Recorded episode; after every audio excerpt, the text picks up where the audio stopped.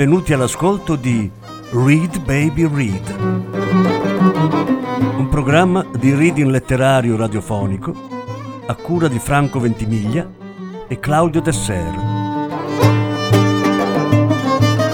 Voce Franco Ventimiglia. Regia Claudio Tesser.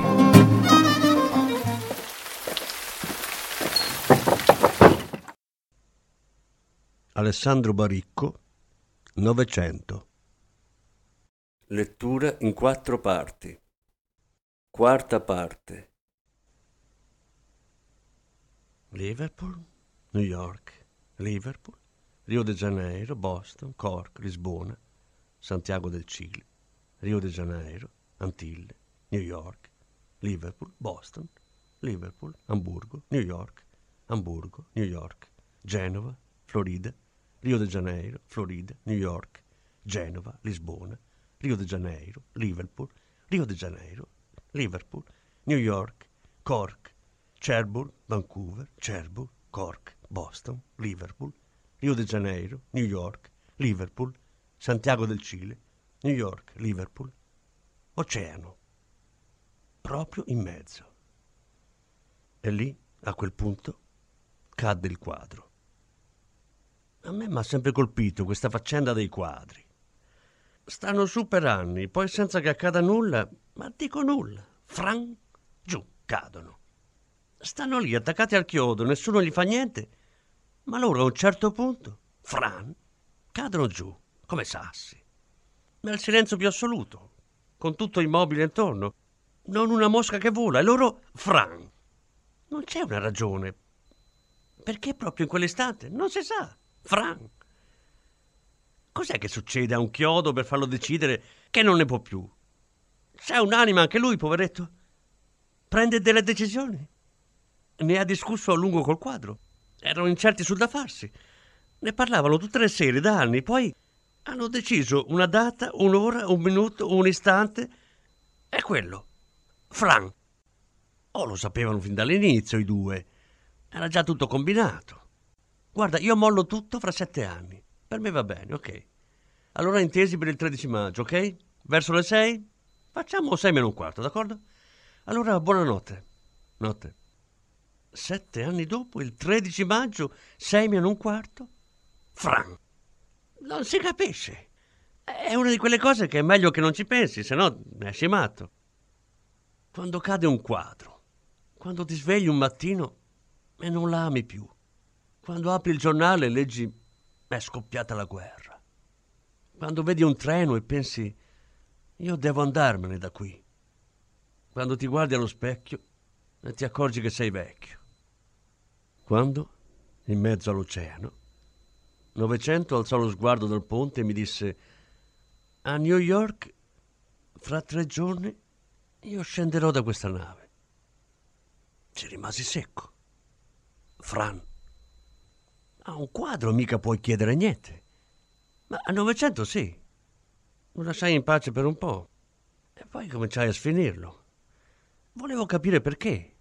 Una ragione doveva pure esserci. Uno non se ne sta 32 anni su una nave e poi un giorno all'improvviso se ne scende. Come se fosse niente, senza nemmeno dire il perché al suo miglior amico, senza dirgli niente. Devo vedere una cosa laggiù, mi disse. Quale cosa? Non voleva dirla, e si può anche capire, perché quando alla fine la disse, quel che disse fu il mare. Il mare. Il mare. Pensa a te. A tutto potevi pensare, ma non a quello. Non volevo crederci. Sapevo di presa per il culo bella e buona. Non volevo crederci. Era la cazzata del secolo. Sono 32 anni che lo vedi il mare, Novecento. Da qui, io la voglio vedere da là. Non è la stessa cosa. Sant'Iddio, mi sembrava di parlare con un bambino. Vabbè, aspetta di essere in porto, ti sporgi e lo guardi per bene. È la stessa cosa. Non è la stessa cosa. E chi te l'ha detto? Gliel'aveva detto uno che si chiamava Buster. Lin Buster, un contadino. Uno di quelli che vivono 40 anni lavorando come muli. E tutto quello che hanno visto è il loro campo. una o due volte la grande città, qualche miglio più in là, il giorno della fiera. Solo che poi a lui la siccità aveva portato via tutto. La moglie se n'era andata con un predicatore di non so cosa e i figli se li era portati via la febbre, tutti e due. Uno con la buona stella, insomma. Così un giorno aveva preso le sue cose e aveva fatto tutta l'Inghilterra a piedi per arrivare a Londra. Dato però che non se ne intendeva un granché di strade, invece che arrivare a Londra era finito in un paesino da nulla, dove però se continuavi sulla strada, facendo due curve e giravi dietro la collina, alla fine d'improvviso vedevi il mare. Non l'aveva mai visto prima lui. Ne era rimasto fulminato. L'aveva salvato, a voler credere a quel che diceva. Diceva: è come un urlo gigantesco che grida e grida. E quello che grida è: banda di cornuti, la vita è una cosa immensa. Lo volete capire o no? Immensa. Lui, Lin Buster, quella cosa non l'aveva pensata mai. Proprio non gli era mai capitato di pensarla. Fu come una rivoluzione nella sua testa. Forse è che il Novecento anche lui non gli era mai venuta in mente davvero quella roba, che la vita è immensa. Magari lo sospettava anche, ma nessuno gliel'aveva mai gridato in quel modo. Così se la fece raccontare 1000 volte da quel Buster, la storia del mare e tutto il resto. E alla fine decise che doveva provare anche lui. Quando si mise a spiegarmi, c'aveva l'aria di uno che ti spiega come funziona il motore a scoppio. Era scientifico. Posso rimanere anche anni qua sopra, ma il mare non mi dirà mai nulla. Io adesso scendo, vivo sulla terra e della terra, per anni.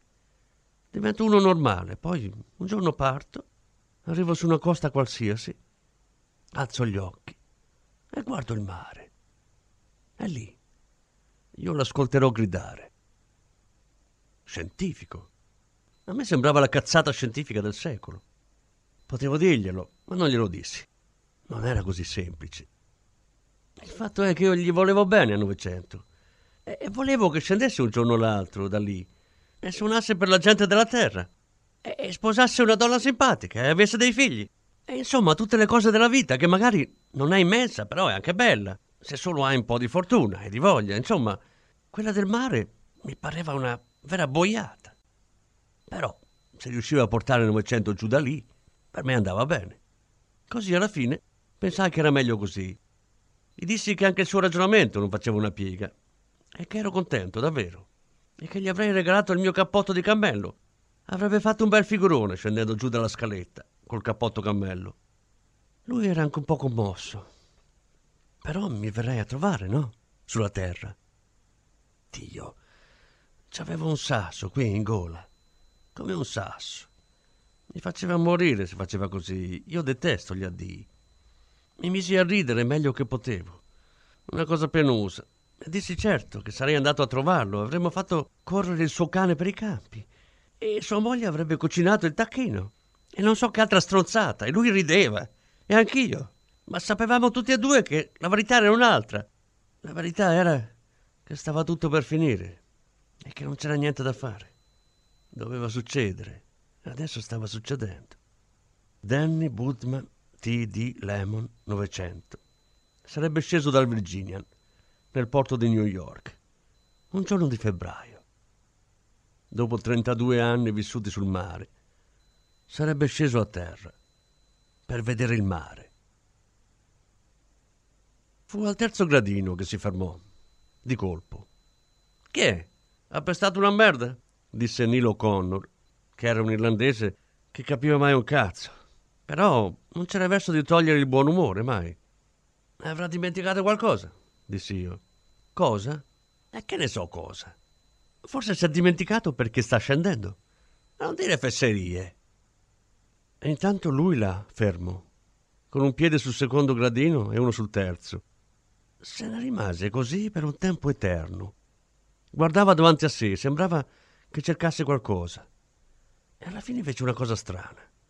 Si tolse il cappello, allungò la mano oltre il corrimano della scaletta e lo lasciò cadere giù. Sembrava un uccello stanco o una frittata blu con le ali. Fece un paio di curve nell'aria e cadde in mare. Galleggiava. Evidentemente era un uccello, non una frittata. Quando rialzammo gli occhi verso la scaletta, vedemmo Novecento nel suo cappotto cammello, nel mio cappotto cammello, che risaliva quei 2 gradini, con le spalle al mondo e uno strano sorriso in faccia.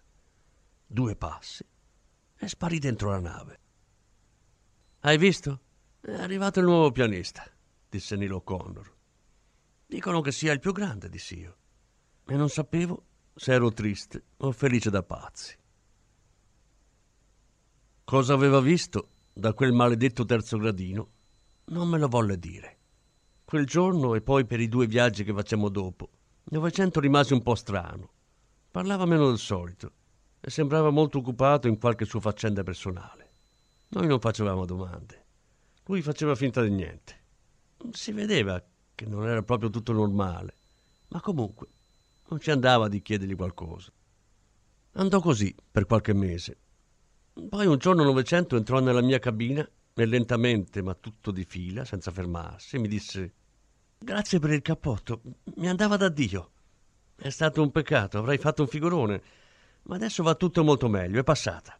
Non devi pensare che io sia infelice, non lo sarò mai più». Per me non ero nemmeno sicuro che lo fosse mai stato, infelice.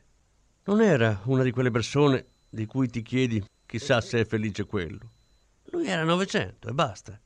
Non ti veniva da pensare che c'entrasse qualcosa con la felicità o col dolore.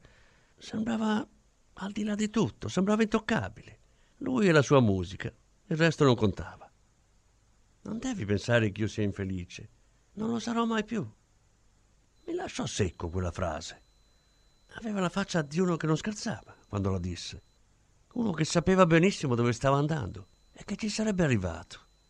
Era come quando si sedeva al pianoforte, attaccava a suonare. Non c'erano dubbi nelle sue mani. I tasti sembravano aspettare quelle note da sempre. Sembravano finiti lì per loro e solo per loro. Sembrava che inventasse lì per lì. Ma da qualche altra parte, nella sua testa, quelle note erano scritte da sempre. Adesso so che quel giorno Novecento aveva deciso di sedersi davanti ai tasti bianchi e neri della sua vita e iniziare a suonare una musica assurda, geniale, complicata ma bella, la più grande di tutte, e che su quella musica avrebbe ballato quel che rimaneva dei suoi anni e che mai più sarebbe stato infelice. Io dal Virginian ci scesi il 21 agosto 1933. C'ero salito sopra 6 anni prima, ma mi sembrava fosse passata una vita. Non ci scesi giù per un giorno o per una settimana, ci scesi per sempre, con i documenti di sbarco e la paga arretrata e tutto quanto, tutto in regola. Avevo chiuso con l'oceano. Non è che non mi piacesse quella vita, era un modo strano di far quadrare i conti, ma funzionava. Solo non riuscivo a pensare veramente che potesse andare avanti per sempre. Se fai il marinaio allora è diverso. Il mare è il tuo posto. Ci puoi stare fino a schiattare e va bene così. Ma uno che suona la tromba... Se suoni la tromba sul mare sei uno straniero. E lo sarai sempre. Prima o poi è giusto che torni a casa. Meglio prima, mi dissi. Meglio prima, dissi a Novecento. E lui capì. Si vedeva che non aveva nessuna voglia di vedermi scendere da quella scaletta per sempre. Ma a dirmelo non me lo disse mai. Ed era meglio così.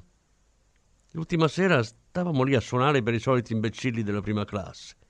Venne il momento del mio assolo, incominciai a suonare. Dopo poche note sentii il pianoforte che veniva con me, sottovoce, con dolcezza. Ma suonava con me. Andammo avanti insieme. Io suonavo meglio che potevo, Dio, non ero Louis Armstrong, ma suonai proprio bene, con Novecento dietro, che mi seguiva ovunque, come sapeva fare lui. Ci lasciarono andare avanti un bel po', la mia tromba e il suo pianoforte, per l'ultima volta. Lì, a dirci tutte le cose che mica puoi dirti con le parole. Intorno la gente continuava a ballare, non si era accorta di niente, non poteva accorgersene. Cosa ne sapeva? Continuava a ballare, come se niente fosse. Forse qualcuno avrà giusto detto a un altro: «Guarda quello con la tromba, che buffo!» Sarà ubriaco o è matto? Guarda quello con la tromba.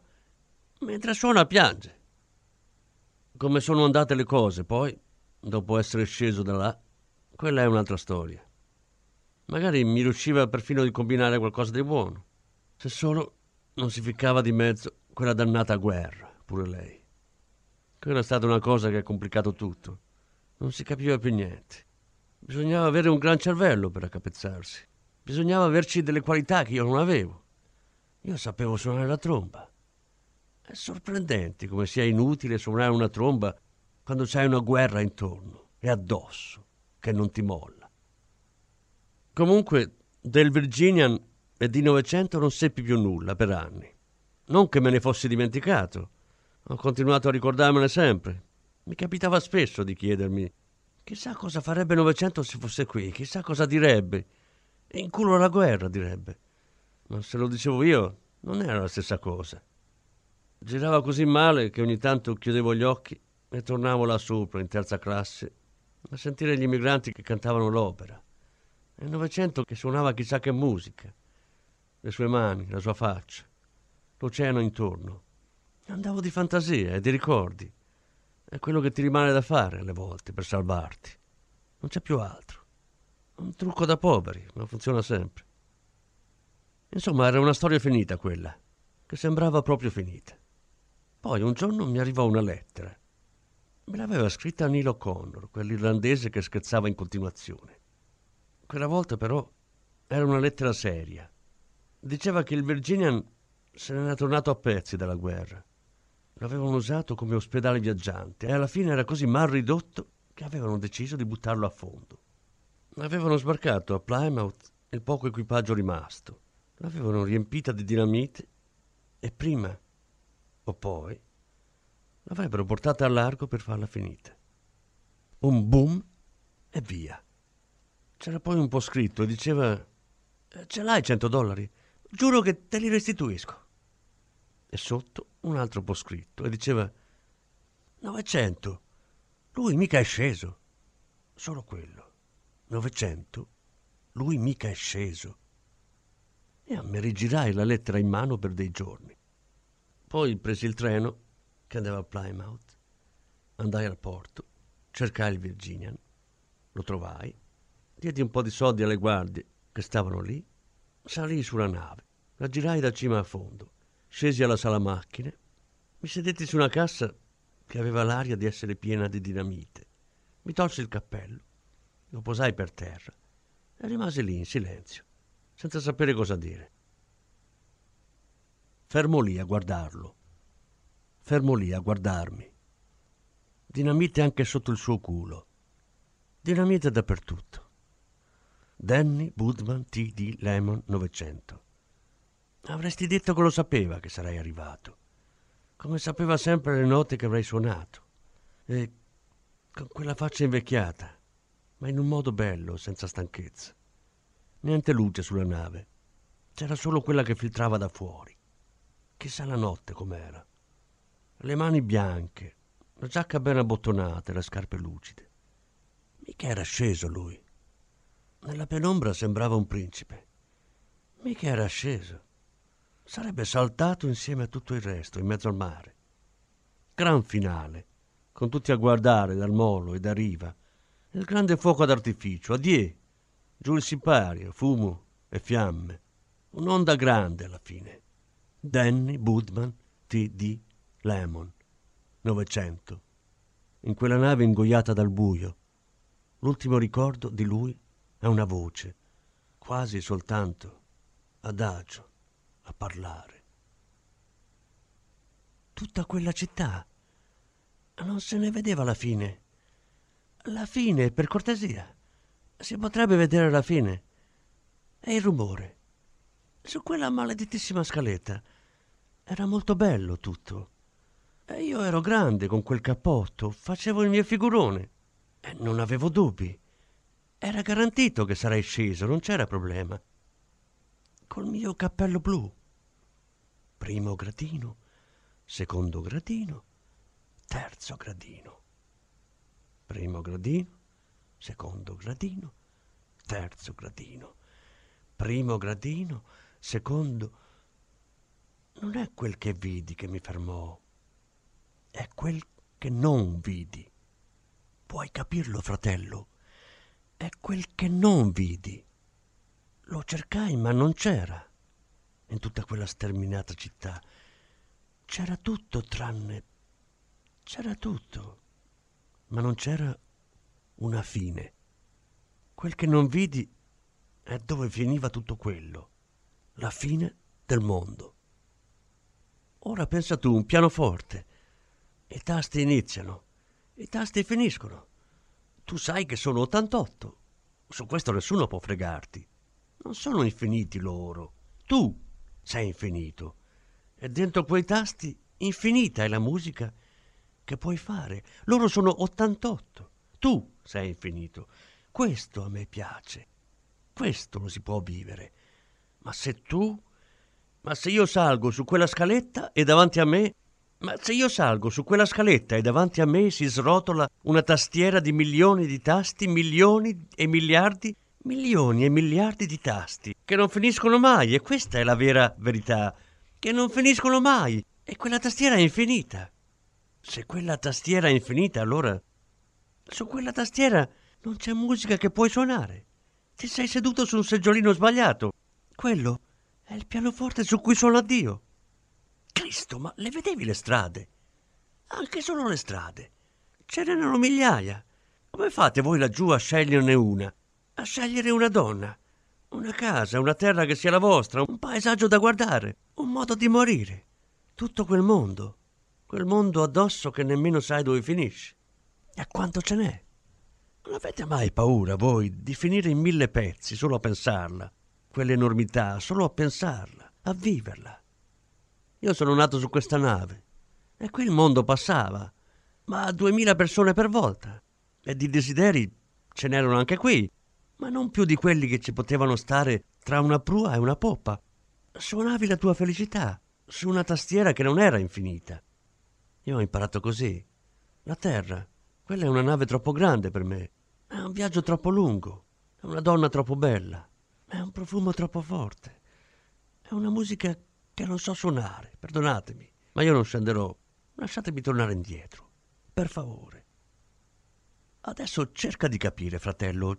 Cerca di capire, se puoi, tutto quel mondo negli occhi. Terribile, ma bello. Troppo bello. E la paura mi riportava indietro. La nave, di nuovo e per sempre. Piccola nave. Quel mondo negli occhi. Tutte le notti, di nuovo. Fantasmi. Ci puoi morire se li lasci fare. La voglia di scendere, la paura di farlo. Diventi matto così. Matto.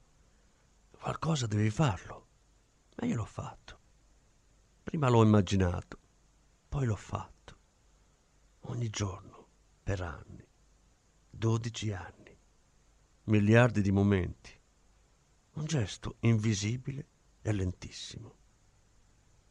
Io, che non ero capace di scendere da questa nave, per salvarmi sono sceso dalla mia vita, gradino dopo gradino. E ogni gradino era un desiderio, per ogni passo un desiderio, a cui dicevo addio. Non sono pazzo, fratello.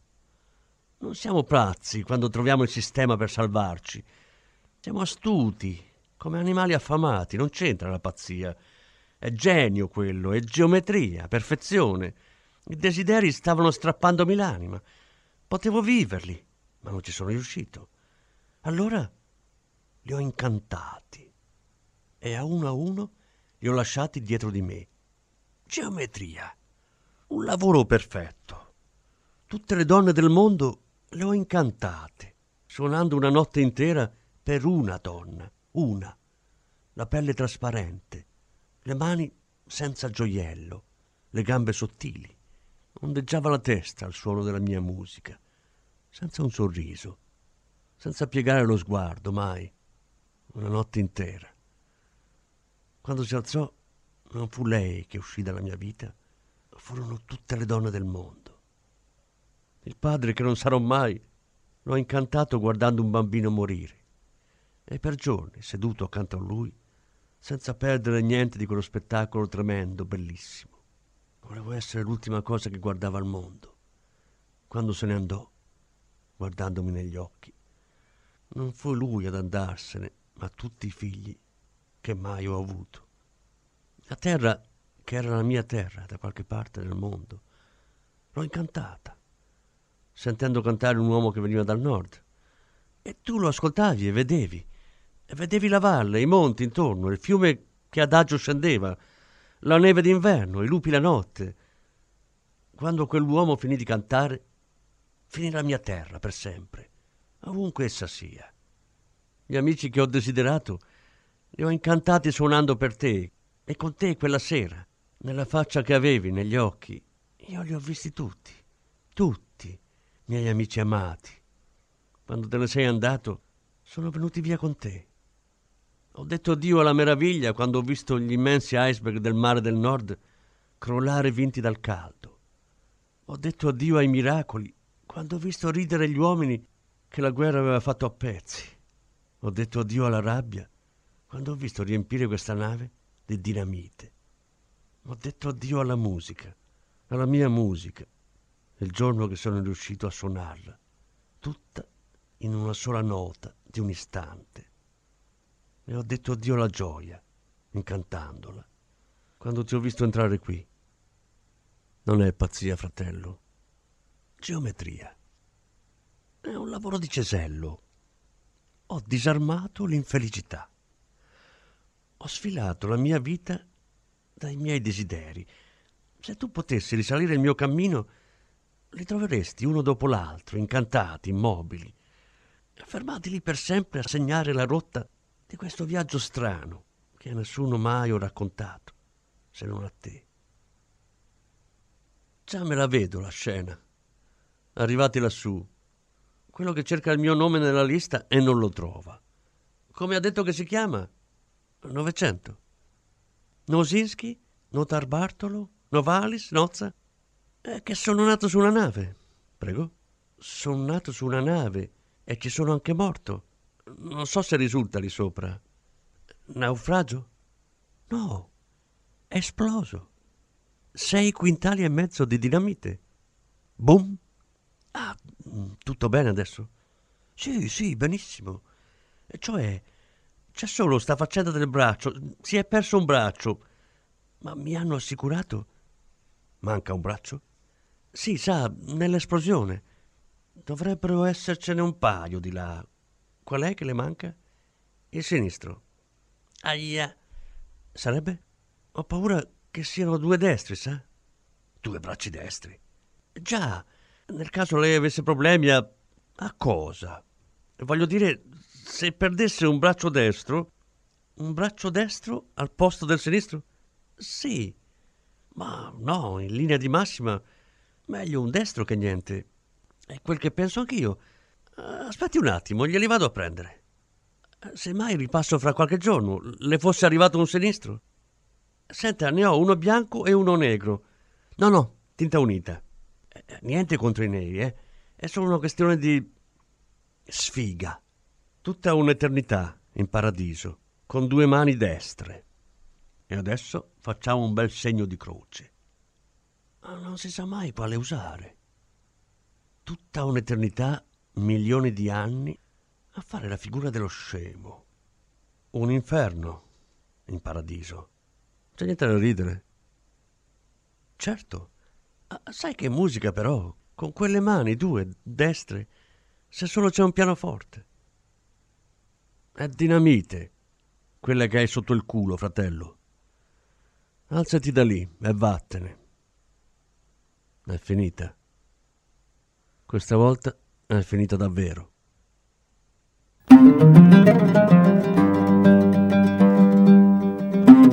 Avete ascoltato Read Baby Read, un programma di reading letterario radiofonico a cura di Franco Ventimiglia e Claudio Tesser.